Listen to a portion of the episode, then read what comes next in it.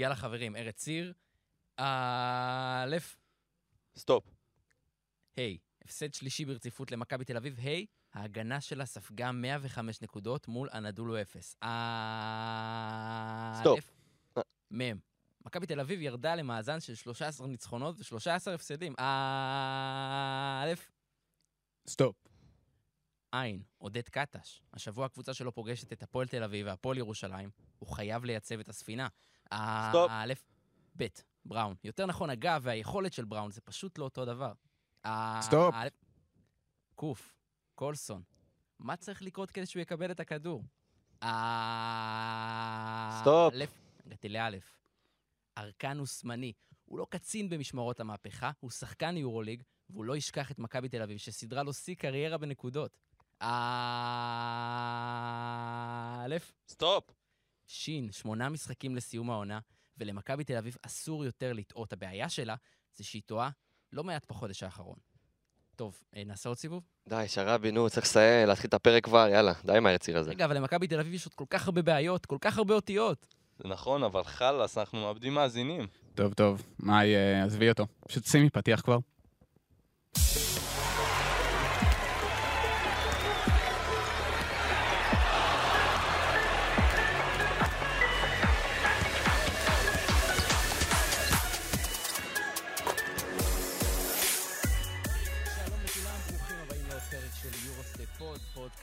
היורוליג של ערוץ הספורט. רגע לפני שנתחיל, הפרק הזה, כמו כל הפרקים שלנו מאז פרוץ המלחמה, נפתח עם החטופים והחטופות שנמצאים כבר 128 ימים בעזה.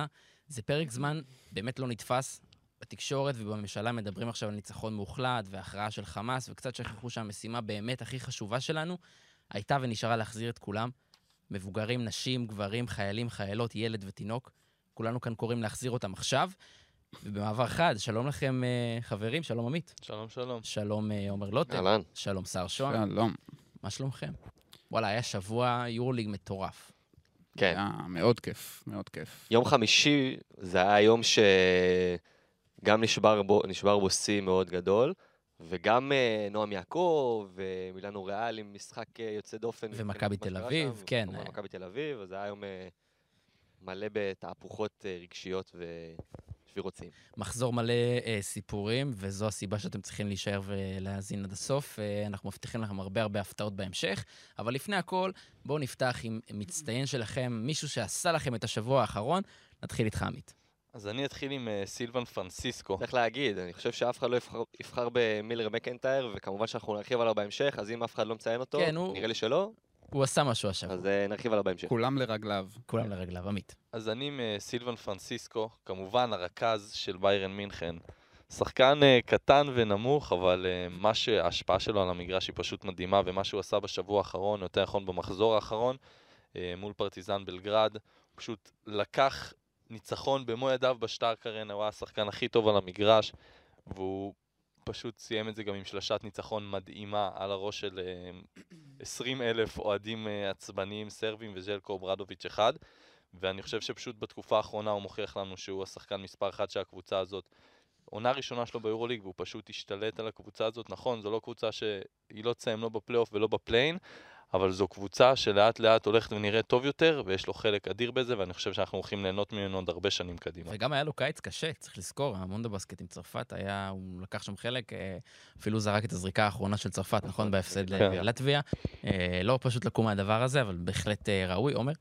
אני בחרתי בשבון שילדס, שקבוצתו מילאנו פירקה את ריאל, כלומר ניצחה חמש הפרש, אבל בהוואי של המשחק היא פירקה את ריאל מדריד. עד הרבע האחרון זה לגמרי היה טיול. כן, והוא היה באמת השחקן הכי טוב של הקבוצה ביחד עם ניקולה מירוטיץ', עם 27 נקודות, 9 מ-14 מהשדה, באמת קבלת החלטות שלעילה ולעילה.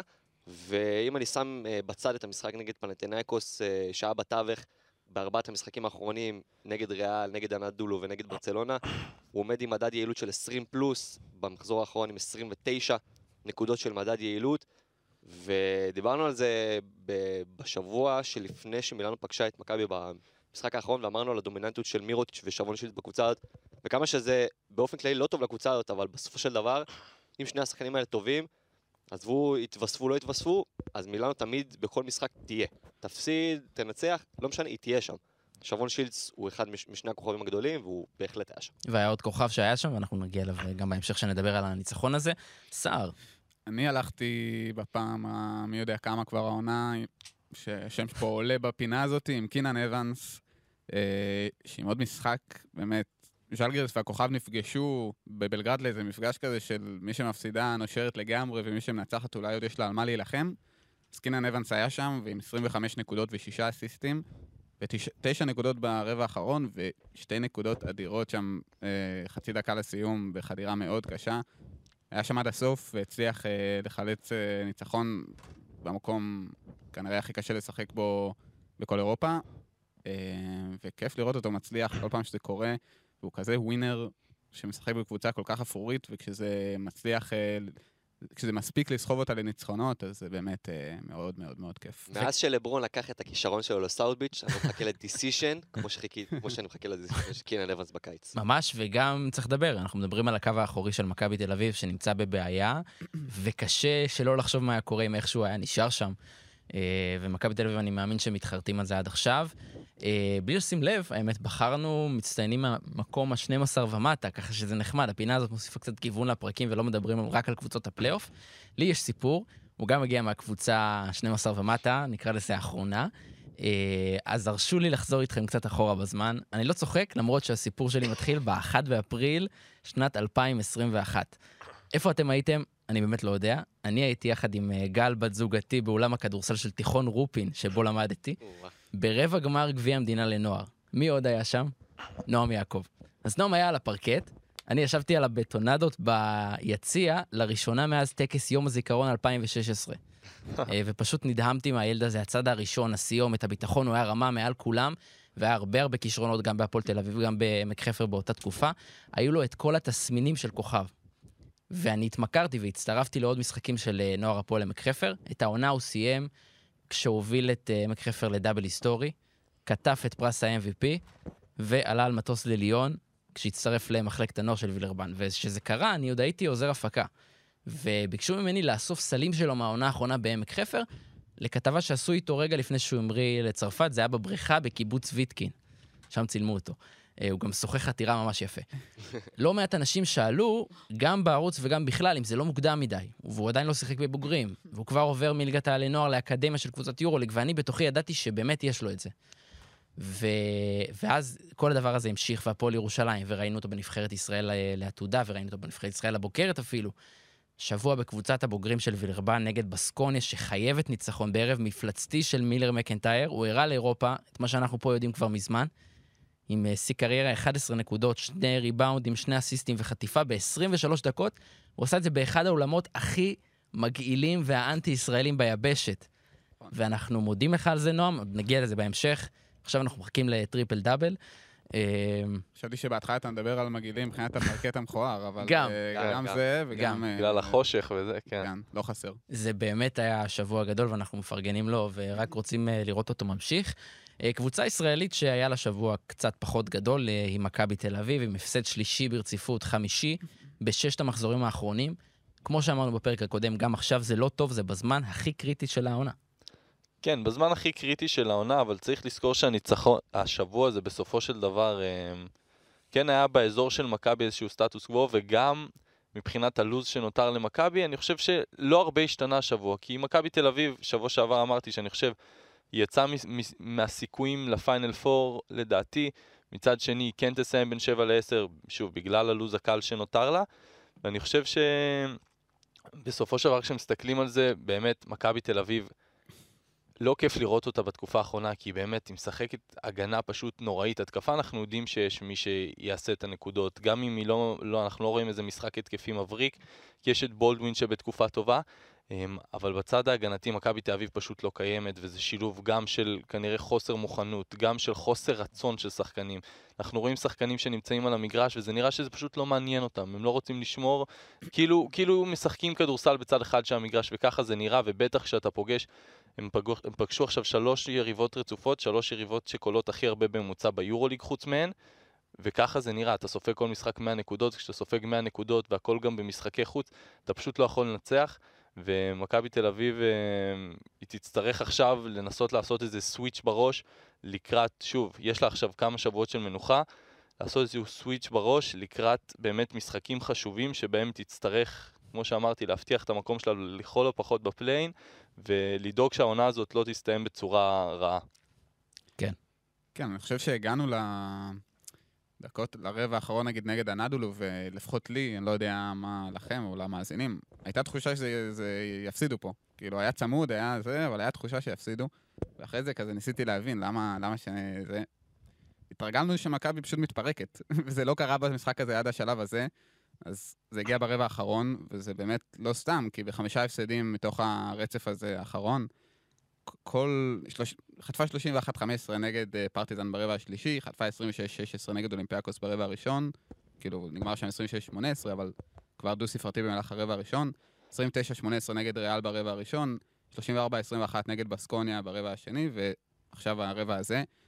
אז ברגע שקבוצה לא יכולה לשמור על רמה, זה אפילו לא לשמור על רמה, זה פשוט התפרקות מוחלטת למשך עשר דקות, אז נוצר שם בור שקשה מאוד, אה, קשה מאוד לכסות. אני מאוד מתחבר לדברים שעמית אמר uh, בהתחלה. Uh, אני חושב שפשוט מכבי זאת קבוצה ביורוליג שהיא חווה איזשהו מין פיצול אישיות כזה, כי אם אנחנו, אנחנו אומנם שוחקים כל הזמן את ההתקפה טובה טובה טובה ברוב הזמן, וההגנה רעה רעה רעה רוב הזמן, אבל אם באמת נרד לפרטי פרטים, אני חושב ש... שמכבי מקבלת החלטות בהתקפה, לרוב מתקבלת ההחלטה הטובה. אם זה אינדיבידואלית, ואם זה קבוצתית, ואם זה לדעת למי למסור, או לדעת מתי להביא את הפיק אנד רול ובאיזה זווית לחסום אפילו בדברים הקטנים, מרגיש שבאמת יש דיוק ויש מודעות קבוצתית מה עושים בהתקפה. כשעוברים לצד השני של המגרש, לפעמים מרגיש לך שלא כולם מודעים קבוצתית איך שומרים. אם יש מיסמאץ' של אוסמני על, אה, על אה, תמיר בלאט, ברור לכולם, כצופה כדורסל וגם כשחקנים במגרש, שזה לא ייגמר טוב אם הכדור ילך אליו לצבע. ירידה להגנה. ברור לכולם שאם עכשיו לא ירדו באמוק איך שכבר זורקים לסל שני שחקנים לפחות, נקבל סד צד שני מול קבוצה ש- ששולחת ציפורים לכנפיים כמו בובואה אה, ולארקין שמריץ אה, יפה את המגרש.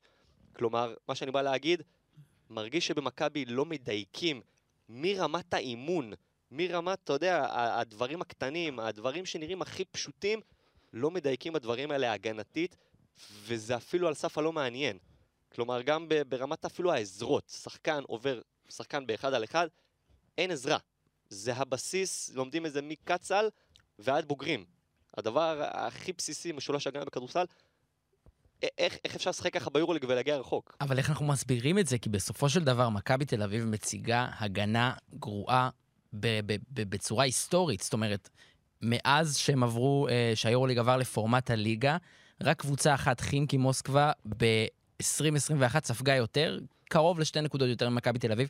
מכבי תל אביב ההגנה הגרועה במפעל כרגע, מרחק שלוש נקודות מווילרבן האחרונה.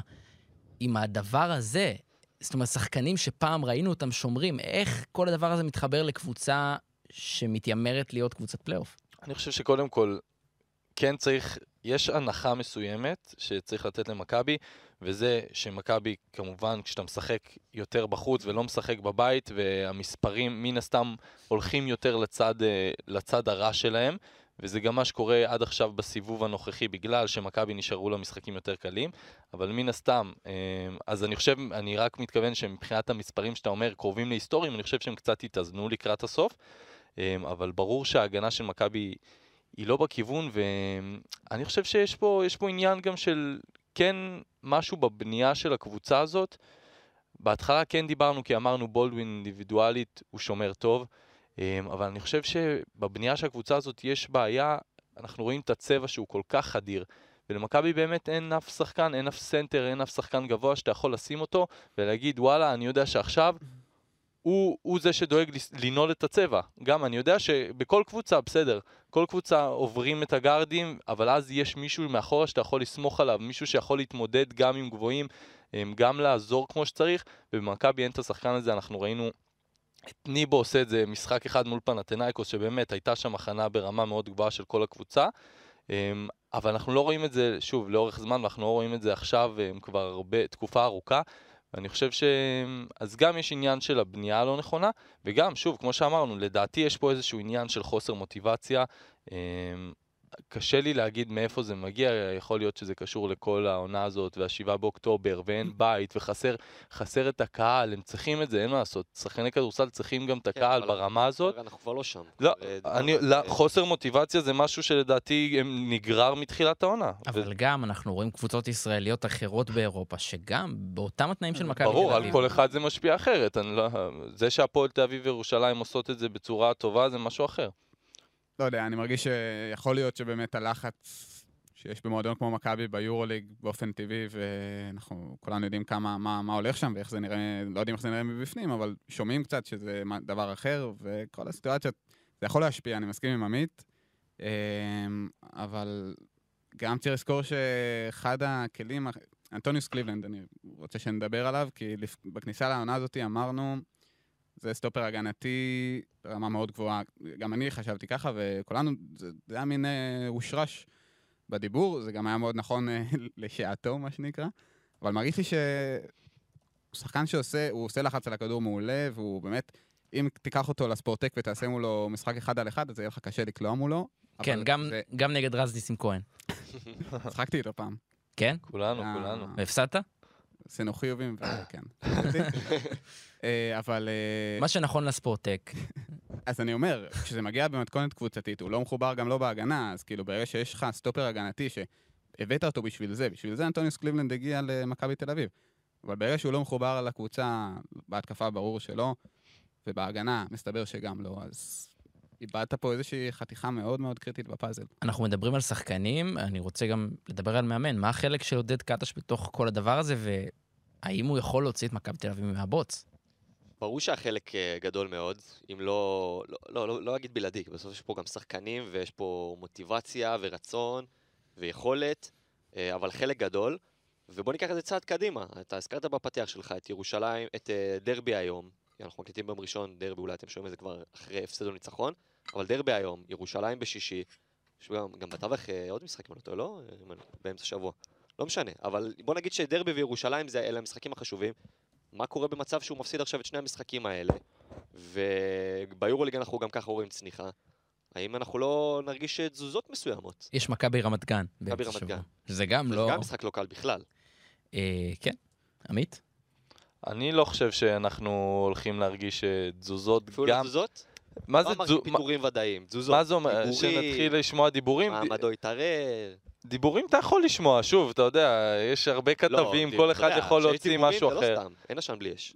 לפעמים. לא זה זה לא נכון. זה גם אומר- אוקיי. על אה, פיטורים של מאמן אה, כל כך, אה, במועדון כל כך בכיר. ב- אני לא יודע, אני בכיר. לא יודע אם פיטורים בשלב הזה של העונה, אבל אני כן יודע שקרדיט, נגיד, לעונה הבאה, זה דבר ש... זה, זה העניין, אני, יכול אני לא להיות חושב מושפע. שדברים יזוזו העונה, אני חושב שכבר מכבי, גם, גם בפן הכלכלי, שאנחנו יודעים שמכבי בבעיה חמורה בפן הכלכלי, היא לא, היא לא תעשה את זה עכשיו, היא גם לא תפטר את קטש וגם לא תביא עכשיו מאמן, כי אתם יודעים, אם אתה מפטר את קטש אתה רוצה להביא מאמן, אה, מאמן טוב, מאמן ברמה של יורוליג, אה, ברמה גבוהה באירופה, נכון, אבל יכול להיות שמה שיישאר לה זה. רק, יכול להיות שעוד מעט מה שיישאר לה זה רק הליגה, ויש לה פה אוקיי. שתי, שתיים, שלוש יריבות באמת באמת חזקות, ומכבי אומרת, צריך ללכת אולין, לזעזע את כל הדבר הזה בשביל לא להשאיר ש... בליגה. אני חושב, אף פעם אני לא חושב שהפתרון זה באמצע, מה זה כבר לקראת סוף עונה. בתחילת חודש מרץ, לעשות חילוף על הקווים. אני חושב שעדיף לסיים את העונה עם מה שהתחלת. שוב, אם הוא לא יביא את התוצאות בסופו של דבר, אם הוא יאבד את האליפות, אם מכבי תסיים את עונת היורוליג בצורה- צורה לא טובה, אם בגביע זה לא ייראה טוב, אז אוקיי. אבל אני לא חושב שזה משהו שיקרה עכשיו תוך כדי אה, עונה, אני לא חושב שהולכים להזיז את קטש. אני גם מקווה שזה לא יקרה, כי בסופו של דבר, אני לא חושב שקטש עשה עבודה רעה עד עכשיו. שוב, אני חושב שכל הנסיבות, אנחנו, אני אמשיך להגיד את זה כל פרק אם צריך. אני חושב שהנסיבות שיש למכבי עונה הן גרועות, ואף אחד, אף מאמן, אף פעם לא יתמודד עם משהו דומה לזה. ואני חושב שהוא כן יצטרך לקבל את הצ'אנס לפחות עד סוף העונה להוכיח שמגיע לו. אה, יכול להיות שזה באמת ישפיע על העתיד אבל. אני מסכים עם עמית בעיקרון, אבל שוב, קשה מאוד לדעת מה קורה באמת. כתבנו בכותרת של הפרק כדור שלג, אז הכדור, אה, שני הפסדים להפועל והפועל ירושלים, מסבכים מאוד את קטש, אבל כן, אני לא חושב שיהיה פה איזשהו זעזוע בנוגע אליו. בואו נדבר על העתיד של מכבי תל אביב, אנחנו דיברנו קודם על הלו"ז הנוח, זאת אומרת, יש לה עכשיו פגרת נבחרת. אה, שהקבוצות היורוליג לא משחקות לשם שינוי. אחר כך אלבה ברלין בחוץ, ז'לגריס בבית, הכוכב האדום בחוץ, וילרבן בית, וביירן בחוץ. יש פה רצף של חמישה משחקים שהיא צריכה לצאת מהמשבר במשחקים האלה, אבל אתם יודעים, שוב, הליגה, כמה היא יכולה להשפיע? יכולה, כמובן. אה, בטח עכשיו שמצטברים למשחקים שהיא דחתה אה, מבעוד מועד אה, לפגרה כביכול, והליגה היא כרגע הדבר הגדול. אבל אני חושב שבינתיים מכבי שמים את היורוגלי בצד לדעתי. אה, אתה רוצה לדבר על עתיד, אבל דווקא אני רוצה לקחת עוד נק... צעד אחורה. אני אמרתי בהתחלה שמכבי לרוב מקבלת בהתקפה את ההחלטות הנכונות, ובמשחק הזה ראינו המון החלטות לא טובות בנוגע לשם אחד שאני בטוח שיש לכולם מה להגיד על, על, על השיתוף שלו במשחק, וזה בונזי קולסון. אה, ראיתי גם אותך מצייץ על זה, זה ציוץ אה, מאוד רועם כזה. תסביר, תסביר למי שלו. שלא... מה- אמרת שם? שמתי תמונה של בונזי מסתכל לשמיים, אז כתבתי לו שם, אה, כדור גם לא הגיע מהשמיים או משהו כזה. כן, זה היה יפה. אה, ובאמת, אה, לא, אה, לורנזו בראון לא נמצא. אה, וקולסון לוקח שמונה זריקות במשחק הזה, ובאופן כללי, השיתוף שלו, היוסד שלו במשחק של מכבי העונה, כל כך הרבה יותר נמוך ממה שהוא יכול להביא לקבוצה הזאת, ואני לא מבין איך, איך אף אחד לא רואה את זה, לא מבין איך, איך השחקנים לא רואים את זה. עזוב מאמן, יכול להיות שאולי קטש כן רוצה אולי טיפה להעריב אותו, אבל משהו ב, גם ב, בשיטה לא מסתדר. כן. אני לא יודע מה קורה שם, זה, הוא שיחק 31 דקות, וזה פשוט יכול להיות הרבה יותר טוב. שמונה זריקות, אגב, זה מספר הזריקות שחסיאל ריברו לקח בחצי מהזמן, אפילו פחות מחצי רק מהזמן. חשוב להגיד, הוא סיים עם 12 נקודות, הוא עמד על 12 נקודות באמצע הרבע השני. כן. אגב, שתי זריקות שם היו בסוף, מין זריקות כזה של הגיע אליי הכדור, אני פשוט אעיף כי אין זמן, ובאמת, בכל תחנה שקולסון שיחק בה בקריירה, הוא אמנם לא היה מוביל כדור, אבל הוא היה השחקן השני שהכדור מגיע אליו בהתקפה, אופציה שנייה. ופה, ברור שלא יהיה האופציה השנייה ברגע שיש לך את בראון ובולדווין, אבל אפס השתדלות לדבר הזה, כשאנחנו יודעים שהוא יכול להיות מאוד יעיל, והוא באמת ככה. אבל נראה לי גם כדאי שנדבר על ג'ו תומאסון. כן, רציתי לשאול על זה. מכבי תל אביב בשבוע האחרון מחתימה את ג'ו תומאסון ממש על הבאזר, אה, רגע לפני שחלון ההעברות מסתיים. אוהדי מכבי תל אביב רצו לראות חיזוק, השאלה אם החיזוק הזה זה מה שנכון למכבי. אני חושב שדיברנו על זה שמכבי לא הולכת להנחית פה שם גדול, שם מפוצץ, שם לא, חשבנו שם, שבכלל... אה, שהם ישלמו מלא כסף. כן, בכלל לא ידענו אם יביאו משהו. אה, שוב, לדעתי זה החתמה של כזה קצת חוסר בשביל להחתים. ברירה, בשביל להחתים, בשביל להגיד, הנה, הבאנו משהו, אנחנו משתדלים. אני, קשה לי ל- לראות אותו עושה באמת איזשהו שינוי. שוב, אני חושב שבליגה, אני לא חושב שהוא... אה, הוא לא יקבל, כאילו, הוא לא יקבל באמת הזדמנויות לדעתי. בסופו של דבר מכבי תהיה חמישייה, ואני לא חושב ש... חמישיית זרים, ואני לא חושב שיהיו חלק, חלק ממנה. וביורליג, כמו שאמרתי, אני חושב שהמקום של מכבי כבר די קבוע. אני חושב ששוב, זו החתמה שהיא די כזה, היא די סתם, כי אני לא חושב שגם ביורוליג הוא לא יבוא יעשה איזה שינוי ענק. אני מקווה שלפחות בצד ההגנתי, אנחנו נראה אותו אולי לוקח את, קצת מצליח לחבר אליו שחקנים שיתחילו לשמור, כי הגנה הוא יודע לעשות. אבל uh, בסופו של דבר זה לא החתמה שמשנה עונה, והיא גם לא תשנה את העונה של מכבי. כן, שחקן חמוד תומאסון, וגם יוסיף עוד איזשהו מימד של כליאה שהוא מאוד לא קיים במכבי, אבל באמת, אה, מין החתמה, החתמת פברואר, ינואר-פברואר קלאסית של מכבי שחק בשנים האחרונות. שחק עם חבר שלך. משחק עם צ'ימה. עכשיו גם צ'ימה, גם אה, תומאסון וגם פרנסיסקו פרנסיסקו, כן. ביורוליג, שזה השלישייה, שלישיית מנרסה המאושרת. יפה, יפה. טוב, יורוליג עכשיו. אה, אנחנו לרוב מתחילים עם ריאל מדריד, ברצלונה, אתם יודעים, הקבוצות מהצמרת. אנחנו לא ציפינו שבמחזור כזה, בסקוניה וילרבן האחרונה, משחק ביניהן יכבוש את כולנו, והיו בו שני סיפורים גדולים לכל מי שאוהב פה את הכדור הכתום. הראשון זה נועם יעקב, שסיפק, כמו שאמרנו קודם, את משחקו הטוב ביותר בקריירת היורוליג.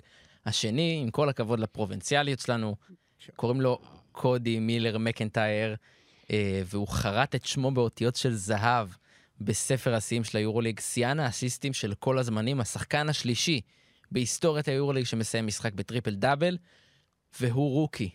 זאת תופעת אה, טבע נדירה. מטורף. אני לא חושב שדמיינו, תחילת עונה דיברנו על, חזרתי לפרק מתחילת עונה. כזה דיברנו, אני גם מת לשמוע אותו. שוב. דיברנו על הרבה, הרבה תובנות אה, שגויות. צריך- ועניינים. היית צריך לבוא עם פנקס, לרשום ו... דיברנו עליו, אבל מין כזה לא, אני לא חושב שמישהו באמת חשב שהוא יוכל להיות כזה דומיננטי, ואפילו לא קרוב. זה שחקן כל כך, כל כך כיף לראות אותו משחק. הוא איך הוא מחפש את המסירה בכל התקפה, וצריך להגיד שבבסקוניה, כשאתה מחפש מסירה, אתה הרבה פעמים דברים מוצא- טובים. כן. וג- וגם הדרך שהוא שבר את השיא, צריך להגיד, זה זה עם צ'ימה. קלאסי. אליופ לצ'ימה, כן. כן, זה קלאסי. זה מי שאתה רוצה איתך באסיסט ה-20. מה כן. שגם מדהים בשבירת שיא, לדעתי זה המשחק אינדיבידואלי הכי טוב אולי בהיסטוריית היורוליג מבחינת, אה, היו פה שני. כאילו, שוב, מבחינת אה, סטטיסטיקה אני מדבר. כי היה לך פה שני, כמעט שני שיאים, היה פה שיא אסיסטים שזה היסטורי, והיה לך טריפל דאבל שזה גם משהו שלא קורה ביורוליג כמעט. והוא עשה את שניהם באותו משחק, ובאמת, לא אמרנו, הוא עשה 11, 20, 11. אה, 11, 11, 20, תלוי איך אתם מסתכלים על זה, ומה שהכי מדהים זה שבמשחק כזה היסטורי, הוא סיים את המשחק עם שני סלי שדה. וזה, והוא גם, הוא לא, הוא לא רדף אחרי. זה, זה, הוא לא, זה לא כמו עכשיו, אתה ב-NBA, כל הזמן רודפים, אחרי לא לשבור. רדף, אבל אחרי סים. לקראת הסוף. לקראת, כן. רק, בדיוק, רק, לא, גם בנקודות, לקראת הסוף, כשהוא ראה שכבר הוא אה, סבבה על האסיסטים וזה, אז הוא הלך חזק, סחט עבירות, ולאט לאט מהעונשין אה, הביא את זה. אבל אה, זה מדהים שבאמת, כאילו, אתה... אתה לא מתאמץ בשביל זה, כי בשביל לעשות סטטיסטיקות כאלו היסטוריות ב-NBA, אתה רואה שחקנים, אתה יודע מה, הם, הם הכל, הם יעשו הכל, לא מעניין אותם המשחק, הם יעשו הכל בשביל הסטטיסטיקה, ופה הוא עושה את זה על הדרך, נכון? הוא קבוצה חלשה והכל, אבל הוא, כל משחק פשוט, זה גם לא כזה מיוחד מבחינתו, כי הוא כבר הרבה פעמים בעונה זהו, הוא הזאת, תמיד, הוא הוא נגע בזה, הוא היה היה לו... משחק נגד 13, הנטול, 14, כן. 15, הוא כל הזמן באזור, ובאמת מדהים כאילו איך מתחילת עונה כזאת צולעת וזה, ולא היינו בטוחים, פתאום הוא הפך להיות רכז מושלם פשוט ביורוליג. אני מת על שחקנים שהם פס פרסט, והוא פס פרסט, הוא תמיד כשהוא מקבל את הכדור, אה, הוא קודם כל, ברור שהוא רוצה לעשות סל, אבל בסוף, אם הוא יראה את השחקן פנו, אם שחקן אחר פנוי יותר ממנו, או בעמדת קליעה הרבה יותר טובה משלו, הוא תמיד ימסור, אה, ואני מאוד אוהב שחקנים כאלה, וכשזה בא גם עם הרצון המטורף לקחת ריבאונד בהגנה ולעזור לקבוצה לעשות את העצירה, וגם עם הקליעות שלו, הקליעות בקלאץ', אה, השלשות, החצי מרחק השתיים הארוך, אז, אז באמת יש פה איזושהי חבילה שלמה, שאתה אומר, זה שחקן שיכול לעשות קפיצה מבסקוניה לקבוצת טופ יורוליג אפילו בשנה הבאה או בעוד שנתיים, אה, ובאמת מדהים. מספר שלא דיברו עליו בגלל, כאילו, אפשר להבין, אבל רק שני עיבודים. כאילו, חשוב, חשוב לציין את זה, כי כשאתה מוסר 20 אסיסטים, כל כך הרבה מסירות יוצאות ממך, כל כך הרבה מטורף. מקום לטעויות, אבל הוא פשוט לא טועה. אגב, את מי הוא עקף ב- בתור אה, שיאן האסיסטים למשחק של בסקוניה? זו שאלה, שאלה טריוויה קשה מאוד. אה, מייק? לך, לא, לא. פבלו לאסו. וואו. מ-1991, מסר 17 אסיסטים, אה, אז אה. באמת, CMM, The Wolf, עושה את זה. אז uh, בסקוניה עם ניצחון באמת באמת גדול וחשוב מאוד במאבק על הפלייאוף. ומהוולף נעבור לשחקן ששיחק עם וולף ונבחרת העתודה. אהבת את הקישור? יפה מאוד. אה, נועם יעקב, איזה משחק זה היה. הקב- הקבוצה בוואטסאפ של יורוסטפ, באותו ערב עבדה שעות נוספות, אה, ויודעים מה, המחצית הראשונה שלו הייתה כאילו פשוט כמעט מושלמת. כן, אני בדיפולט של הערב הזה ראיתי את, אה, כלומר, מתשע, מכבי נגמר, מתשע וחצי היו ארבעה משחקים, אז בדיפולט... מכבי היה מוקדם, אז זה כן, היה... בדיוק, כן. אז התרכזנו בערב היורוליג אחרי זה, אז בדיפולט אני ראיתי ריאל מילאנו, ואמרתי נעביר אה, באזור האמצע הרבע הראשון לפאנל וסקוניה וילרבן בשביל לראות אה, מה נועם עושה. אה, ובאמת אה, נשאבתי למשחק הזה, כי באמת נועם עם ביטחון, חודר לסל, מקבל החלטות, לוקח זריקות גם לא קלות, וזה בסדר, ואני רואה, אם, אם המאמן אומר לך לזרוק אפילו את הזריקות הפחות פשוטות, נותן לך את הביטחון, זה בסדר גמור. אה, עזבו את זה שבאותו הזמן מילאנו עשו שם בריחה של החיים, ואולי אמרתי מה הפסדתי פה, אבל בהחלט אה, הופעה מאוד מכובדת של נועם יעקב, ואני רוצה באמת אה, להחמיא לפייריק פופט, שאני חייב להחמיא גם לדורון אילת, שעשה בדיקה, כי הוא שדר יורולי כמובן, עשה בדיקה עם מקורותיו דוברי הצרפתית, שאמרו לי שכך הוגים את השם נכון, פייריק? פופט, עם קוף בפיירי. יפה. אה, אז באמת חייב לתת לו את כל הקרדיט, זה 100% עליו, הה- ההופעה של נועם, כי אצל פוצקו לא היה לו ביטחון כזה, הוא מאוד הרגש שהוא מכדרר בחשש, אה, וגם החדירות שלו לסל, לא, לא ב-100% ביטחון, ואני באמת אה, זוקף את זה לזכותו, וכל הכבוד לנועם, תמשיך ככה, אתה בדרך הנכונה, ורק להמשיך לעבוד. פופט עבד עם נועם עוד לפני שהוא עלה, הגיע לבוגרים, זאת העונה השלישית שהם עובדים ביחד, מרשים מאוד. ואני דיברתי עם... זה מסיידגו של וילרבן, זה אותו. הפרויקט. תובנה יפה. לפני איזה כמה חודשים דיברתי עם אנטוני ברוסר, שזה מי שאימן את נועם בשנה שעברה אה, באקדמיה, והוא אמר לי, נועם צריך לזרוק כל משחק, לא מעניין אותי כמה הוא משחק, צריך לזרוק, שייקח עשר זריקות גם. טוב, לא, גם לא משנה, החלטה טובה, לא טובה, תזרוק. בדיוק, תטעה, והפיטורים של פוצקו היו הדבר הכי טוב כנראה שהיה יכול לקרות לנועם, כי פתאום נכנס איזה איש מערכת שמכיר אותו ומגיע באותו מיינדסט כמו שברוסר אמר לי, וזה באמת, ככה נראה, הוא לוקח על עצמו הרבה יותר, והוא עושה מהלכים, כאילו, הוא עושה מהלכים שנראים כמו, כמו העתודה, הוא עכשיו עבר שם את קוסטלו, עשה, החליף ידיים באוויר, וגם את שימה. מצוין. הרים על אה, צ'ימה, סטפק על כן. צ'ימה. את זה סער לא אומר, את זה סער לא אומר. צ'ימה אחרי זה חסם אותו. נכון, נכון, החזיר. לא, אבל אחלה נועם ואחלה צ'ימה. ובאמת אה, כיף לראות, והלוואי שימשיך, לק... 23 דקות, הלוואי שימשיך אה, להתקרב למספרים האלה. רק כמו קולסון, שמונה זריקות מהשדה. אתה מבין? מדהים ונפלא. בואו נמשיך הלאה. אז אה, מילאנו, של מסינה, היא קבוצה כזו שמדי פעם מתעלה ומוציאה מאיתנו את המשפט. אם היא רק הייתה נראית ככה כל העונה או משהו כזה. השבוע זה קרה, דווקא נגד ריאל, דווקא במשחק בו ריאל קיבלה בחזרה את יואי ואת טווארס, דווקא במשחק שריאל מגיעה אליו עם 22 ניצחונות ושלושה הפסדים בלבד. זה ניצחון ענק למילאנו, שעדיין צריכה נס כדי להגיע לפלייאוף, אבל המילים האלה, נס, מילאנו, נס, מילאנו, דווקא נשמע טוב. בוא'נה, החיבורים שלך היום, רמה מאוד גבוהה. אז uh, 81-76, משחק שכמו שאמרנו בהתחלה, מילאנו במשך שלושה רבעים, אתם הגדרתם את זה, עשתה לריאל, ריאל מדריד. לא, הרבע השני... חשבון הטוויטר הרשמי שלנו הגדיר את זה. יפה. זה אתה? לא? אומרים, לא מגלים. אומרים. חבר'ה לא מגלים את הסודות. איש הצללים של. הפודקאסט. אבל הרבע השני באמת היה פשוט... אני לרגע העברתי ל... נכון, מכבי היה במקביל. לרגע העברתי למכבי, פתאום היה שם בריחה מטורפת. לא, מכבי לא, אחרי- מכבי- ישר לא, אחרי. היה במקביל ערב היורוליג, כן. היורוליג, נכון. 21-0 היה שם, אם אני לא טועה? כן, היה שם איזה כן, ריצה 21-0. מטורפת, כן. ריאל לא כלו נקודה במשך שמונה דקות. ואגב, אתגרו אותי בטוויטר נכון, לבדוק נכון. אה, מתי בפעם האחרונה ריאל לא קהלה נקודה במשך כל כך הרבה זמן, אז בעונת 21-22 נגיד פנרבכצ'ה, היא הפסידה 66-51 ולא קהלה במשך 8 דקות ו-14 שניות, אף לא נקודה. מרשים. תמשיך חקירה יפה. וריאל הזו היא ריאל הרבה יותר טובה. נכון. אני חושב שבריאל יש איזשהו, בגלל שכל כך, יש שם כל כך הרבה כלים, כך הרבה שחקנים שיכולים אה, לקחת את זה על עצמם, והמשמעת שם כל כך גבוהה לשיטה עצמה, אני חושב שיש, זה יכול לבוא במשחקים כאלה קצת לרעתם, כי זה כל כך רוחבי, ובינתיים, כאילו, כשזה לא נכנס לעניינים, כשאתה לא מוצא איזה מישהו שמתחמם בהתחלה, זה בדרך כלל לא תמיד קורה, כי הם באמת משתפים ומחלקים את הכדור, ואתה נכנס לאיזשהו בור, אין לך בהכרח את מי שיוציא אותך משם. עכשיו, אני לא מנסה לחפש בעיות בריאל, כי באמת קשה, וזה לא באמת... זה רק... זה סממן טוב, זה חיובי, יש לך הרבה שחקנים טובים, אבל ברגע שזה כל כך רוחבי, אף אחד לא... לא ראיתי אף אחד שם לוקח את הכדור ומתחיל אה, לנסות לנגוס בהפרש, וזה התעכב והתעכב והתעכב, וההפרש רק הלך וגדל, ואף אחד לא לקח את זה על עצמו, וזה כבר היה מאוחר מדי. זה, זה באמת העניין בריאל לדעתי, שבאמת יש שם יותר, כאילו, מה זה יותר מדי? אין דבר כזה כן. יותר מדי. יש שם כל כך הרבה אופציות התקפיות טובות, אבל באמת עדיין לא ראינו שברגע שצריך אה, מישהו שיוציא אותם מאיזשהו משברון, תוך כדי משחק, לא ראינו מישהו שעושה את זה. קמפסו, אנחנו יודעים שהוא מנהל משחק מצוין וזה, אבל קצת מוסה קצת. אבל להיות. כן, יש לפעמים, לפעמים. לפ, בדיוק, לפעמים מוסה, וגם זה דברים שאנחנו יודעים שנגיד יואי יודע לעשות, סרחיו רודריגז יודע לעשות, אבל זה, האמת זה היה מדהים, זה היה כאילו מסוג המשחקים שאנחנו באמת, אנחנו מסתכלים ואנחנו אומרים כאילו, איך, איך אפשר להסביר דבר כזה, כאילו כן. מה, מה קורה פה, ומן הסתם צריך לתת גם את הקרדיט למילאנו, כי מילאנו זו קבוצת הגנה טובה, ואנחנו תמיד אומרים את זה כבר שנים, ומסינה, קבוצות שלו יודעות לשמור. ושוב, ברגע שלא היה מי שיוציא אותם, יוציא בצד השני מהמשבר הזה, אז זה גם הלך טוב, ובפן ההתקפי, הכל הלך מבחינת שבון שילץ, וכמובן ניקולה מירוטיץ'. בואו נדבר על מירוטיץ', שחקן שהיה פצוע וחזר וגמרו אותו, ונתן את אחד המשחקים היותר טובים שלו. אני לא חושב שמישהו כן. חושב שמירוטיץ' הוא לא אחד השחקנים הכי טובים באירופה.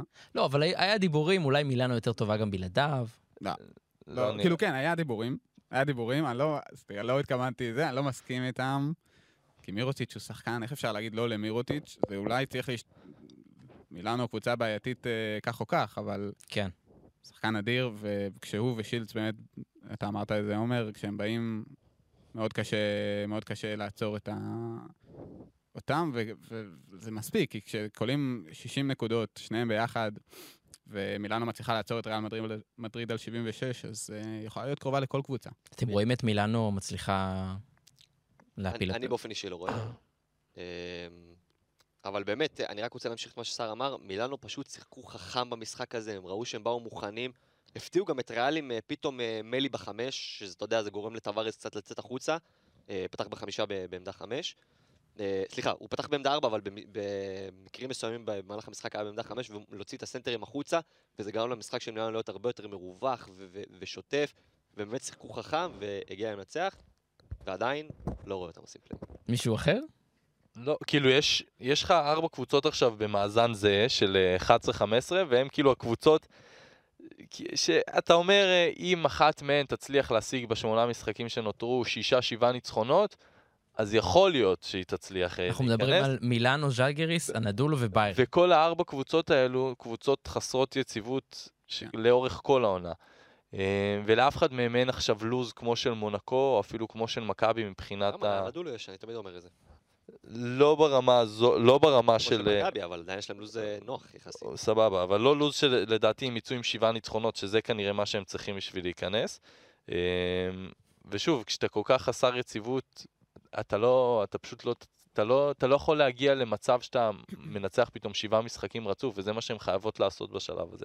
אז אה, קשה לי להאמין שבאמת, חוץ, כאילו פרטיזן היא האחרונה שעוד יכולה להיכנס לפלייאוף לדעתי, אלא כן תהיה פה עכשיו אה, כן, אתה חושב. שהעשירייה סגורה?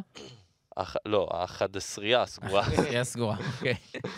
אה, טוב, אתם יודעים, התסריטאי של היורוליג יש לו תוכניות אחרות. אז בואו נראה מה הוא מכין לנו. ברצלונה אירחה במחזור האחרון את אלבה ברלין, נפגש בין סגנית על מוליכה, שהפסידה רק שמונה משחקים העונה, ל- לסגנית האחרונה, שניצחה, יש, יש דבר, סגנית האחרונה, שניצחה רק חמישה משחקים העונה, אבל אחד מהם, איכשהו, היה נגד ברצלונה, אז ברצלונה הפעם נקמה, ניצחה 93-77, כשהיא בבית, קשה מאוד uh, להגיע. גם אין יותר מדי מה להתעכב על זה שהיא מנצחת בבית את אלבה. אמ, אבל אפשר... אה? לא. מה, בסדר, ש- כן, לא, אני רוצה, אני אומר, זה לא, עכשיו בוא, בסדר, ניצחה את היא אלבה צודקת, ברלין יש שם- בבית. לא, סבבה. יש שם מה לדבר, אין יש שם מה לא, לדבר. יש שם דברים, להתעכב. אני חושב שהדבר הכי טוב שיוצא מהמשחק הזה, בכלל מהשבוע הזה, זה שברצלונה ממש מתבססת במקום השני. אמ, יש לה עוד מפגשים מול קבוצות מעניינות, מול קבוצות שממש אלו שרודפות אחריה, שזה מונקו, פנרבכצ'ה, פנתנאיקוס, אבל אה, נראה שהיא תהיה בסדר בכל מה שקשור אה, למקום השני. אמ, מקום השני מבטיח שהיא מקבלת קבוצה שעשתה פליי-אין, קבוצה קצת יותר כן, עייפה. גם באיטיות, גם גם קבוצה באיטיות. שעשתה פליי-אין, עייפה, יותר חלשה. אמ, וראינו משהו אחד חיובי שאני רוצה לקחת מהמשחק הזה, זה ווילי ארנן גומז, שאנחנו יודעים שברגע שיש בצד השני אין קבוצת הגנה טובה בצבע, אז הבן אדם יודע לחגוג ובגדול. זה בעיה המשפט שאתה אומר.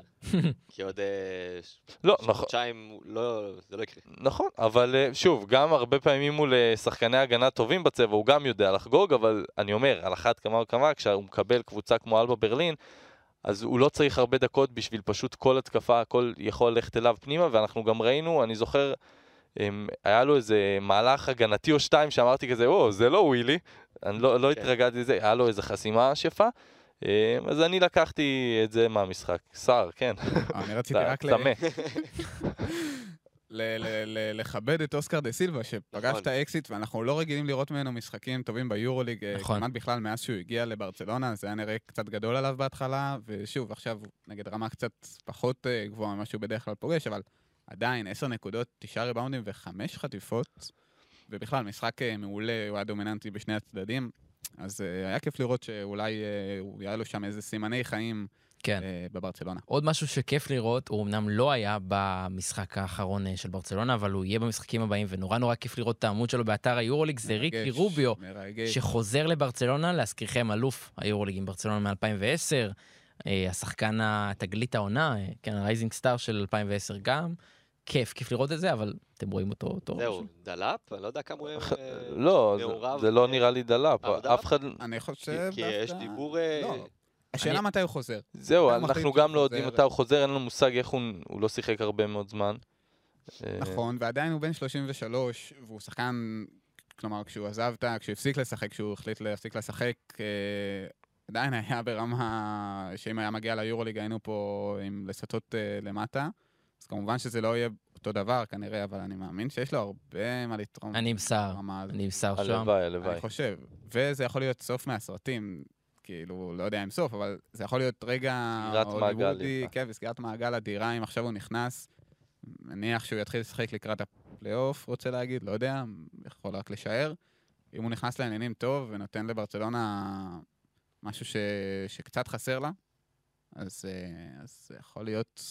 יכול להיות שזה יהיה רגע שישנה את העונה של ברצלונה, בסוף, אם זה. יראה טוב. קונה את התסריט הזה. הלוואי. אה, זה באמת יכול להיות אה, מרתק. בואו נעבור למפגש פסגה בין שתי קבוצות שמאוד מאוד רוצות להבטיח באיטיות בפלייאוף, כי יש להן חתיכת בית. אנחנו מדברים על אה, פנתנייקוס, אנחנו מדברים על פנרבכצ'ה, פנת- פנתנייקוס מארחת, מנצחת, 74-63.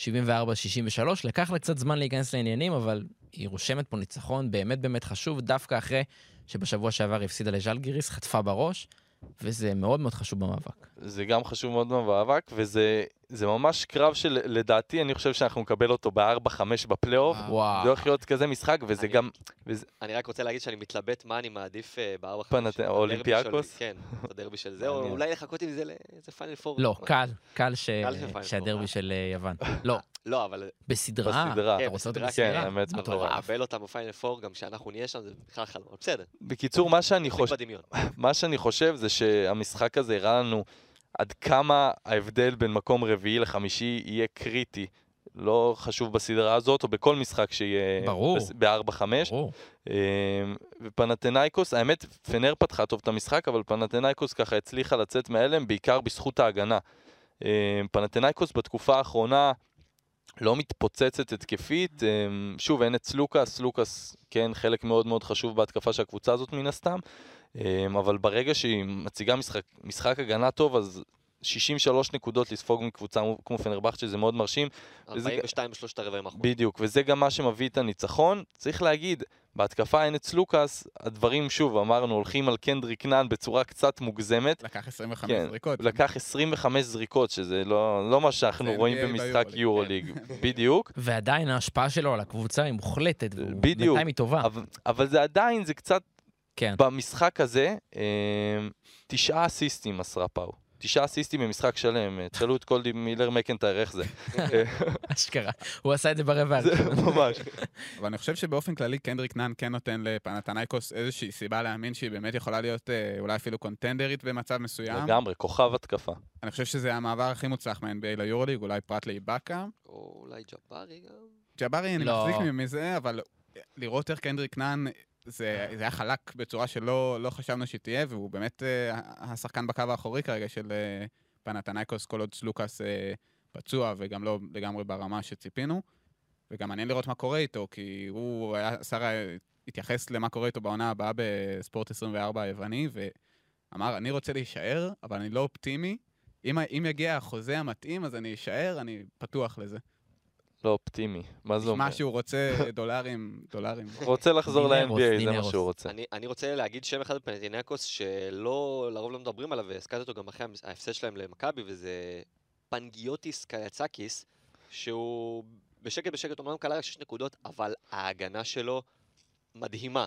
אה, הוא שמר שם על- גם על ווילבקין, גם על דורסי, באמת, אה, הוא עושה דברים יפים, ואני מת על זה ש, שיש קבוצה של כוכבים ויש המון מי לשתף, ועדיין התאמה נותן את הבמה ונותן 18 דקות אה, במשחק כזה חשוב אה, לילד הזה, אני בן 20, 21, משהו כזה. אה, ובאמת, כל הכבוד אה, לקלצקיס ולאטמן. בוא נדבר עכשיו על דברים קצת פחות טובים. דיברת על דקות uh, לילד מוכשר, שוב, אנחנו חוזרים לים הדר, שגם במשחק הזה פחות מתשע דקות. אה, לא קלה, מסר שלושה אסיסטים, איבד כדור אחד. אה, והיה מעולה, ו- ו- צריך להגיד. ונראה ששרס פשוט לא מצליח לעבוד איתו ביורוליג. תיקון שלי, הוא בן אה, 25. אז הוא לא לא קלייצקיס. קלייצקיס, הוא לא כזה ילד. מדר, בכדורגל, בכדורסל ובכדורגל ישראלי זה, זה, זה עדיין ילד. ניתן לו. אני חושב שמדר אה, באמת, אה, אני לא מצליח להבין את זה ואני מתוסכל כבר. כולם מתוסכלים. אני, הוא באמת עלה והיה מעולה וגם עשה שינוי בפנרבכצ'ה וראית את השילוב שלו עם מוטלי מעולה. ואני לא מבין למה לא משחקים על הדבר הזה הוא יותר. מפעיל אותו מצוין. הוא... היה לו שם מסירה אחת ש... לא, כזה שקפצו עליו לדאבל-אפ והוא הצליח ל... אפילו כמה מסירות למוטלי. כן. זה נראה טוב כשהוא משחק, וזה גם הביא שינוי, וההתקפה הייתה נראית, פנר יותר רצה, יותר, אה, הצליחה יותר להגיע למצבים אה, של קרי סל, ואני באמת לא מבין מה עובר בראש של שרס. אין שחקן בפנרבכצ'ה שמקבל החלטות ב pick and roll יותר טוב מקלאתס, ואחריו יותר טוב מים מדר. זה, אני אומר את זה חד משמעי בפה מלא. ראינו את זה גם איך שהוא נכנס ברבע השלישי, בדקות הראשונות שלו, נכון? הוא נכנס שם... הוא נכון? נכנס, הוא לא שיחק במחצית הראשונה. כן. דקות ראשונות ברבע השלישי, אתה אומר, בן אדם קצת אמור להיות טיפה, טיפה עפוץ כזה, טיפה מהוסס, ואתה לא רואה שום היסוס על ה- על בדיוק, הוא הזה. גם יובש במשחקים שלפני. נכון, אז גם הביטחון אמור להיות ירוד, וגם אה, מבחינת הכדורסל, הוא לא אמור לספק עכשיו איזושהי אה, מסירה, את המסירה הכי חדה או את הזריקה הכי טובה. באמת, אתה רואה שהוא עולה ב-100% פוקוס, נותן את המסירות היפות גם שטיפה אה, עוזרים עליו אה, גבוה אה, ו- וטיפה יותר קשה להוציא את המסירה. אז אני באמת אה, גם מצטרף לשר ולא מבין מה מה הוא צריך לעשות? ים הדר. תשמע, נראה, קודם כל, וההגנה... זהו, בסדר. לא, ברור, ההגנה, רע. ההגנה שלו באופן כללי תמיד טובה. אה, בטח ביחס להרבה שחקנים אחרים בקבוצה הזאת. וזה גם, כל פעם שאני רואה את קלטיס יוצא, ושהוא לא זה שנכנס, זה, זה מביא לי עצבים. כן. גם, הוא במשחק הזה ספציפית, הוא זרק אותו כזה כשהם היו במומנטום רע. היה מינוס עשר לדעתי. ואז באמת דקות טובות, באמת דקות טובות, והוא גם הצליח לעזור לקבוצה לצמק, אז אתה מוציא אותו שוב. שוב, העניין הוא שהוא צריך, מן הסתם, לדעתי מהמחצית הראשונה הוא חייב לקבל את הדקות ולקנות. את הדקות של המחצית השנייה. מבחינת ים, מה שהוא צריך לעשות, אתה יודע, מעבר לזה שאנחנו יכולים להגיד שייראה טוב באימונים וייתן לשארס אה, סיבות לתת לו לשחק, אז כל דקה שהוא מקבל על המגרש, באמת, שוב, לדעתי הוא עשה את זה טוב במשחק הזה. אני גם לא יודע, יכול להיות שהמשחק הזה בסופו של דבר כן ייתן לשארס איזה נקודה למחשבה, כי זה לא שהוא אה, נתן לו עכשיו שתי דקות והעיף אותו, הוא כן שיחק את השמונה ומשהו דקות, הוא הוציא אותו רק איזה חמש דקות לסיום המשחק, כי כנראה באמת, אנחנו מבינים שיש העדפה ללכת עם קלטס. אה, אז יכול להיות שאנחנו כן נראה איזה שינוי, כי כן יכול להיות שהיה משהו חיובי מבחינת שרס גם במשחק הזה של ים, אבל מן הסתם כשהוא עולה על המגרש הוא חייב להיות מלא בביטחון. שוב, זה מפחיד כשיש לך מאמן, זה אה, הבדל, כן, בדיוק, אבל הבדלים עצומים נגיד שדיברנו עכשיו על נועם יעקב שאומרים לו יאללה תטעה כמה שזה, ברור. ופה, ופה זה ההפך הגמור, אבל כן, הוא חייב עם ביטחון, הוא חייב לזרוק, הוא חייב לספק גם את המספרים האלו, וכמובן הגנה. כן, יהיה מעניין גם לראות אה, ולדבר בפרקים הבאים כבר לעתיד, אולי על העונה הבאה של ים הדר. בואו נעבור לעוד קרב צמרת שהיה לנו השבוע אה, בין שתי קבוצות מהטופ האירופי שנמצאות במגמות הפוכות לחלוטין. מונקו יוצאת מהשבוע הזה עם ניצחון חמישי ברציפות, היא משתווה במאזן שלה לבולוניה, שסופרת הפסד חמישי בשבעת המחזורים האחרונים. אה, וואו, הבטיחה את המקום שלה לדעתי בטופ 4 השבוע, עם הניצחון הזה. זה קריטי למונקו. עם הלו"ז שיש לה, נשאר לה ברצלונה, משחק אה, קשה, שבו... תשמע, אם נצחת את ברצלונה, כן, אם נצחת את ברצלונה... קרו אה, דברים כאלה. זה- נשאר לה אחרי זה, שבוע שעבר דיברנו על זה, יש לה לו"ז, אה, תסתכל, אבל לו"ז אה, מצחיק כן. מאוד אה, ביחס לשאר. ואני חושב ששוב, מעבר ל- ללו"ז הקל שנשאר לה, הקבוצה הזאת אה, פתאום נראית הרבה יותר טוב. שוב, ג'ורדן לויד, נמשיך להגיד, שבוע שעבר אמרנו שהוא, מאז שהוא חזר ארבעה ניצחונות רצופים, אבל הוא לא נראה משהו, אה, לפחות בהתקפה, אז עכשיו עכשיו, זה- עכשיו הוא התפוצץ. ומייק ג'יימס. ומייק ג'יימס, מייק ג'יימס, כן. מייק ג'יימס, אה, וירטוס ניסו לח- להחליף עליו שמירות בסוף. נכון. אה, זה התחיל שם מקורדיניה, שעשה אגב עבודה טובה. היה שם עוד איזה possession של האקט, ואז בסוף, דקות אחרונות פיולה היה עליו. אבל אה, זה נראה לי לא באמת כל כך אכפת לו מי שומר לא, עליו. ממש לא. הוא אגב, ב- לפני איזה כמה שבועות, הוא שאלו אותו, כדור אחרון, מי, בטוויטר, זה היה נכון. משחק כזאת בטוויטר, מי הכי קשה שישמור עליך או משהו כזה? מי השחקן, מי השומר הכי קשה לקלוע נגדו? ולדעתי, אם אני זוכר נכון, הוא בחר את האקט. ואני ממש רציתי שזה יבוא לכדור אחרון של אה, מייק הוא ג'יימס. בצסקה, האקט. לא? נכון? כן. ואני חושב אבל במונקו גם מה ש... עוד איזה פקטור שהתווסף שם בתקופה האחרונה זה, זה מאם ג'ייטה. שהוא פתאום... הוא לא שחקן המוביל נגד שלהם האקס- ב... נגד האקסיט. הוא היה, כן. הוא היה מעולה במשחק הזה, אבל בכלל, בתקופה האחרונה, הוא, לא כל, דקות, הוא כן. לא כל משחק אה, הכי, הכי דומינ- דומיננטי שיש, אבל כשמצליחים להפעיל אותו הרבה יותר, הוא נותן דברים אחרים לגמרי ממ- ממוטיונס, וזה משהו שהיה מאוד חסר בצבע של מונקו, וזה משמעותי לקראת השלבים האחרים של העונה. כן, אה, רציתי לדבר קצת על בולוניה, כי זה הפסד בית מאוד מאוד מאוד כואב עבורם, והם רצו כל העונה בצמרת, ועכשיו משחק, מרחק משחק מהפליי-אין, ואם אתה מסתכל על הלו"ז שלה, בפינתנו, lose-lose situation, אה, היא חוזרת מהפגרה לרצף של ולנסיה בבית, אולימפיאקוס בחוץ, ריאל בבית, ז'לגיריס בחוץ, הכוכב בחוץ, ופנאתינייקוס בבית. אני לא יודע אם היא יוצאת מהרצף הזה בתמונת הפלייאוף. לא, לא. בתמונת הפלייאוף אתה מגזים נראה לי. בשבילו, לסיים. בפלייאוף, היא צריכה אה, באמת להפסיד כל משחק בערך, אבל... אה, זה עלול להיות, זה עלול להיות סיפור התרסקות אה, מפואר. נכון, אבל היא לא, בוא נגיד ביתיות, קשה לי לראות אותה באמת באזור הטופ 4. בידיעות אין לה, תסתכל על הלו"ז. איך- איך יהיה לה תשמע, בוא בתחילת, אתה רוצה נשמע מה אמרנו עליה בתחילת השנה? איפה הימרנו. שהיא תסיים? טוב, זה נכון, זה זה גם נכון. שמעתי אה. בפרק שחזרתי לשמוע.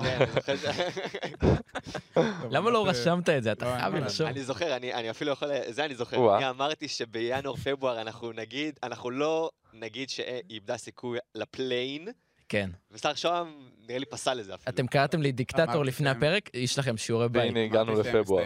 שהם יסיימו את העונה מקום 13 ומטה נדמה לי, ואז הייתם כזה, כן, הגיוני? לא. לא, ברור. אנחנו לא יכולנו לדעת איך זה ייראה ושזה יהיה מאוד. כל כך מטורף בהתחלה, אבל באמת עכשיו אה, הקבוצה הזאת נבחנת, כשהיא דווקא במומנטום לא טוב ומגיעה לשלב האחרון של העונה בכושר הכי גרוע שלה בערך. למרות ויש לה- ששוב, עשתה משחק טוב נגד מונקו, צריך כן. להגיד בלינלי מטורף. כן. אבל אה, זה מבחן אופי, ואני מקווה מאוד בשביל וירטוס שהם אה, יעברו אותו טוב והגיעו לפלייאוף אה, בצורה טובה שיספק לנו איזו סדרה מעניינת. ואפרופו שעשינו בחירות העונה, ואני לא זוכר כבר שניים פה בחרו את לוקה בנקי, והרבה בחרו אותו ובצדק, אה, עכשיו זה, עכשיו זה המבחן האמיתי, כי אתה יודע, להיות, אה, לנצח הרבה זה הישג ענק, אבל זה קל. שאתה מתחיל להפסיד, לאסוף את כולם, ועכשיו לגרור את כולם למעלה, זה, זאת העבודה אפילו היותר קשה. יש להם לוז מאוד מאוד מאוד קשה, ו... יהיה מעניין, יהיה מאוד מעניין. עוד מפגש על טהרת הקבוצות שנאבקות על הפלייאוף, הוא אה, המפגש בין ולנסיה לאולימפיאקוס. זה היה צמוד, אבל בריחה יוונית במחצית השנייה הביאה לה ניצחון חוץ חשוב, וגם ניצחון במאזן הפנימי נגד אה, תפוזי ולנסיה. אחלה אולימפיאקוס. אה, כן, אני חייב להגיד שראיתי ערב הכדורסל, אתם יודעים, הכל אה, בזיפזופים, אבל אה, במחשב בצד, אולימפיאקוס, אה, אתם יודעים, מ- התשוקה שיש לך, איזה מסור. אז תקשיב, התשוקה לתפוזים. עכשיו, מה, ש, מה שראיתי שם, ברבע השלישי, הייתה שם אה, הגנה שהרגישה לי כמו ההגנה של אולימפיאקוס נגד מונקו ב- ב Final 4. אה, אתם זוכרים שהיה 27-2 ברבע כן. השלישי?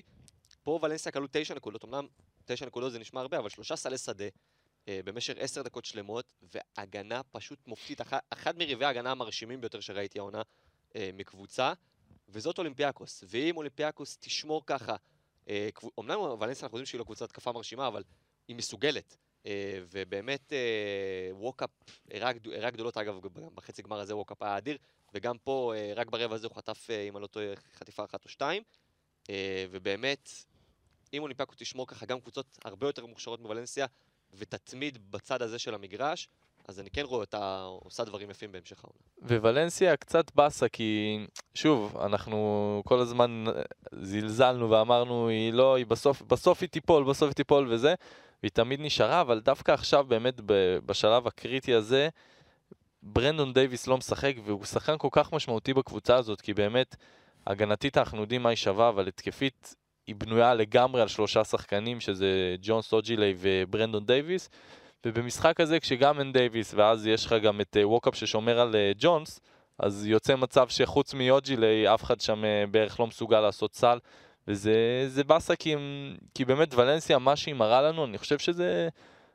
אנחנו, כל אחד מאיתנו ייהנה אם היא תגיע בסופו של דבר לפלייאוף, כי לא משנה מול מי היא תהיה, היא תעשה לה חיים קשים, ובצורה אחרת ממה שאנחנו רואים. כי רוב הקבוצות שאנחנו מכירים ביורוליג, זה קבוצות התקפה טובות. ו... וכל אחד אוהב שלפעמים יש איזו קבוצה אחת שבולטת בצורה אחרת והיא עושה את זה דרך ההגנה, דרך הגנה אדירה. אה, ואני חושב שבאמת היא עכשיו, התקופה הזאת שברנדון דייוויס לא נמצא, אני מקווה שהפגרה תסתיים והוא יחזור, אה, אבל היא קצת מחלישה אותה, ושוב, היא, היא גם, היא במאזן של מכבי, משחק, אה, מרחק משחק אחד רק מפרטיזן. וקצת באסה ש...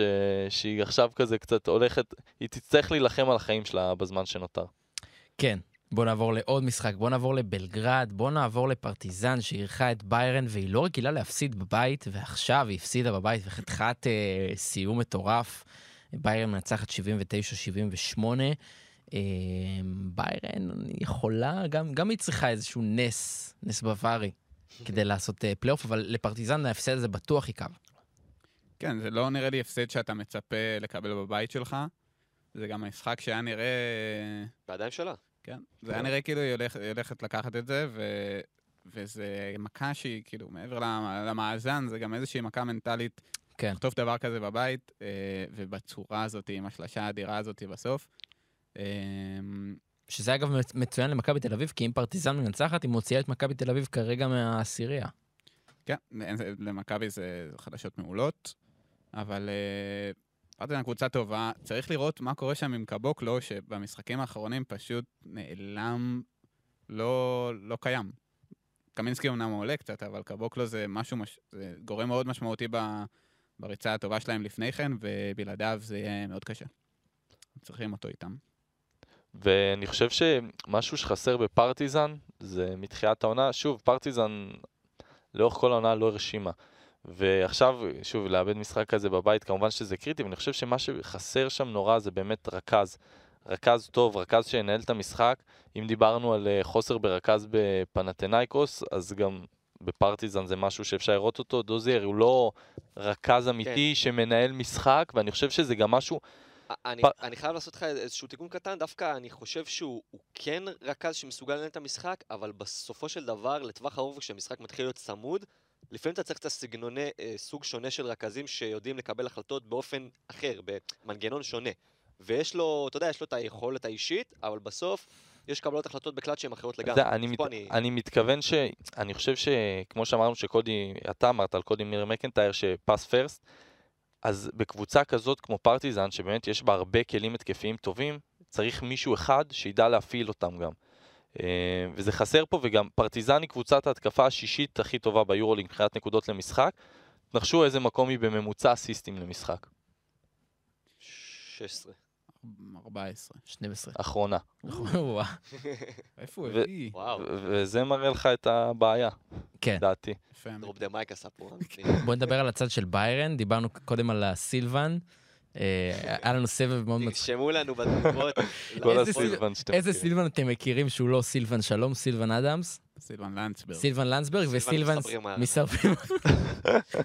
תרשמו לנו איזה סילבן אתם מכירים, ואולי תזכו. בפרס, מתנת. שום דבר. זה הזמן לחסות. אה, בואו נעבור לצד השני של בלגרד, הכוכב האדום אירחה את ז'לגיריס, אנחנו לא רגילים לראות באותו מחזור שני הפסדים אה, בבלגרד, וזה גם היה הפסד אה, צמוד, דרמטי, יש שיגידו אפילו השערורייתי קצת עם השיפוט, לא יודע אם שערורייתי, אבל... אה, אני חושב שזה... בואו נסביר מה היה שם. אה. קינן אבן ספק דרך על הקו ועשה עבירת חצי שם בפוזיישן אה, האחרון של ג'לגריס, נכון? זה היה- לפני, כן, שהיה 20 ומשהו שניות. וז'לגיריס מנצחת 93-91. ואני חייב להגיד שאני... לי זה היה נראה כאילו הוא דרך על הקו, ואני לא מבין איך אפילו לא בדקו את זה. כאילו, אני לא יודע, דרך, לא דרך, אבל... אני חושב שאסור- שאסור לבדוק. למה אסור לבדוק? אני חושב ש... אני חושב שזה לא הייתה משהו שאתה יכול... כן, אם בדיוק. לא הייתה שריקה להפרת אה, חוץ, אתה לא יכול לבדוק, אה, בוא נראה מה- אם הוא דרך על הקו או לא דרך על הקו, לדעתי. אתה לא יכול. וואלה, לא יכול, אולי אתה צודק, וזה ההסבר, אבל זה באמת צרם לראות את זה, כי זה עוד משחק שפה מוכרע על סנטימילימטרים של רגל וקו, ולי זה הרגיש ש... לא יודע, זה משחק חשוב מאוד, ועם כל מה שהלך שם, אגב, גם בעונה שעברה מירוטיץ' היה בברצלונה, אם אתם זוכרים, גם נכון. נגד הכוכב האדום בפיוניר, ותקע שלושה ודרך על הקו. ודרך על הקו, ששלחה להערכה, ממש כן. על הבאזר לדעתי, אז אה, יש פה איזה מוטיב חוזר. אה, כן, ואחרי זה כל הבלגן עם הזריקת אה, כן. דברים מהעצים, שאגב, אחד האוהדים שם זרק את הכדורים שלו, שזה כן, זהו. כדור לא, משעשע, אבל באמת מראות אה, שלא כיף לראות, אבל המשחק עצמו היה מעולה. היה משחק צמוד מההתחלה ועד הסוף, ולא... שלגריס לא נבהלה, מאוד קל להיבהל בשטארק ארנה, וראינו את הקבוצות הכי גדולות באירופה נבהלות שם ו- ו- ומאבדות את זה, ושלגריס זה כאילו לא השפיע עליה בכלל. זה היה מאוד יפה לראות. וניצחון שלישי רצוף מרשים שלה גם. אה, טרינקיירי, שבוע שעבר אתה הקדשת לו את הפתיח שלך, אבל אה, עדיין, לא חושב שזה יספיק. וכן צריך לציין בצד השני את יאגו דוס סנטוס, הצגה. שאם אמרתי על פרנסיסקו, על הרכז הקטן אה, שבא אלינו ליורוליג ו- ונראה מדהים, אז יאגו דוס סנטוס בתקופה האחרונה, גם פה שורה, שורה סטטיסטית של 21 נקודות 14 אסיסטים. גם הוא הולך לדעתי להיות רכז מאוד משמעותי בשנים הקרובות, הוא בסך הכל בן 24. אה, וכבר שנה שעברה מה שהוא עשה באומן ואחרי זה בקיץ בברזיל, דיברנו, ידענו שהולך לבוא פה מישהו שאולי נראה קטן ולא מאיים, אבל הוא חתיכת שחקן, והאמת שהוא הוא מאוד מרשים, בטח עכשיו בתקופה הזו שמילוש לא משחק בגלל אה, פציעה, אז הוא לוקח את המושכות והוא מראה לנו שהוא באמת ראוי להיות רכז ראשון של אה, קבוצת יורוליג. כן. טוב, וואו, זה היה חתיכת מחזור. זה היה חתיכת מחזור, אחד המחזורים הטובים יותר של העונה, אולי הטוב מכולן. אה, אם אפשר... אה, היה יותר. כן. יותר היה טובים. יותר. אבל היה מחזור מעולה. כן, לא יודע, מרגיש לי שעניין ההצלבות פה במחזור הזה, הרבה משחקי פלייאוף, משחקים... נכון. כן, כן. אז אני אומר, זה המחזור הכי טוב. יאללה, קיבלת. ואני אמרתי את זה. נקודה. אה, לרוב אנחנו עושים ניחושים, אבל... אה, כל כך לא משקיעים, אני לוקח לא. אנחנו... אה, זה ש- זה זה שלך שלי לגמרי, לגמרי על אה, ספירת הניחושים. אבל אתה יודע, טוב שיש פגרה, כמו שאומרים. נכון, בדיוק. טוב יש שיש פגרה, זה הזמן להתאושש. תיקח את הפגרה. תתאושש, כל יום אני אחשב... בדיוק, כל יום תחשב. תתקדם כל יום קצת, כל יום זה ניצחון. מבחינתך. אז תיקח את הפגרה הזאת להתאושש, אה, ו- ואנחנו ניפגש אה, עם אה, פינת ההימור בפעם הבאה, אבל יודעים מה, בוא בוא נעשה... מכבי תל אביב השבוע פוגשת את הפועל תל אביב, מכבי רמת גן והפועל ירושלים, עם כמה ניצחונות היא יוצא? שניים. אני אומר... יאללה, אני- חותם על שניים משלושה. אבל מה- מה היא לא מנצחת, תגיד. סתם, אני- אני אומר שם היא מנצחת, אגב, את הפועל תל אביב בדרבי. זה מחובתך להגיד לא מטעמי... כן, נוח. נאחס, לא? לא, אני גם חושב שהיא מנצחת היום. אני חושב שהיא משיגה שניים משלושה. זה הכי, זה ההימור הכי... הכי בטוח. כן. אני אומר שהיא מפסידה למכבי רמת גן. כן? היא הם- חותמת על זה לגמרי. עודד קטש עכשיו חותם על זה, זה באמת... אה, ש- נגד ירושלים יהיה להם קשה מאוד, כן, אני חושב שם. בדיוק. טוב, חברים, תענוג, תענוג של פרק. תודה רבה לך, עמית ניר. תודה לך. תודה רבה לך. אה, סופרבול היום. אה, נכון, הבטחתי לך שנדבר הבטחת לי. היום הסופרבול, קנזס סיטי, נגד הניינרס. שזה סופרבול אחד וחצי, זה אני מרגש. לא מהמר נגד אה, פט- פטריק מהומס. רק עם פטריק. נגד מהומס. אה, טו- טיילור סוויפט נגד- וטרוויס קלסי. אוקיי, עזוב, אז אני איתך עם הניינרס. די, אני- אני עם טיילור. אני עם פטריק. יפה. אני עם... אה, 28, טוב, אני אמרתי שאני עם טיילור. 26. ניינרס, תרשום. תקשיב, אם אתה צודק, אתה עובר לפודקאסט של הפוטבול, אתה, אתה מורחק מפה. אה, אז באמת, תודה רבה לכם, תענוג, אה, תודה רבה לך, עומר לוטם. תודה. רבה לך, שחר שוהם. תודה רבה, ותודה רבה גם למאסטרו. למאי, לב ארי וגם המאסטרו. וואו, וואו, חגיגה. ועוד, מי זה? מי זה? דני דניאלי הנהדר. וואי, לא רואים. תודה לכולכם, אחים יקרים. מתפוצץ פה כן, הכישרון וה... הקונטרול רועד. הקונטרול רועד, אה, תודה רבה לכם, אנחנו נזמין אתכם לשמוע אה, פרקים נוספים שלנו ושל פודקאסטים אחרים, בראש ובראשונה סטרץ' פור, כמובן רדיו אה, אזורי. רדיו אזורי, הנפלא, איזה פודקאסט. עולים לרגל, כל עדכוני העברות של הפועל תל אביב. בכדורגל, אם אתם רוצים לשמוע, יש אחלה של תוכן, אני עומר שראבי ואנחנו ניפגש בפרק הבא.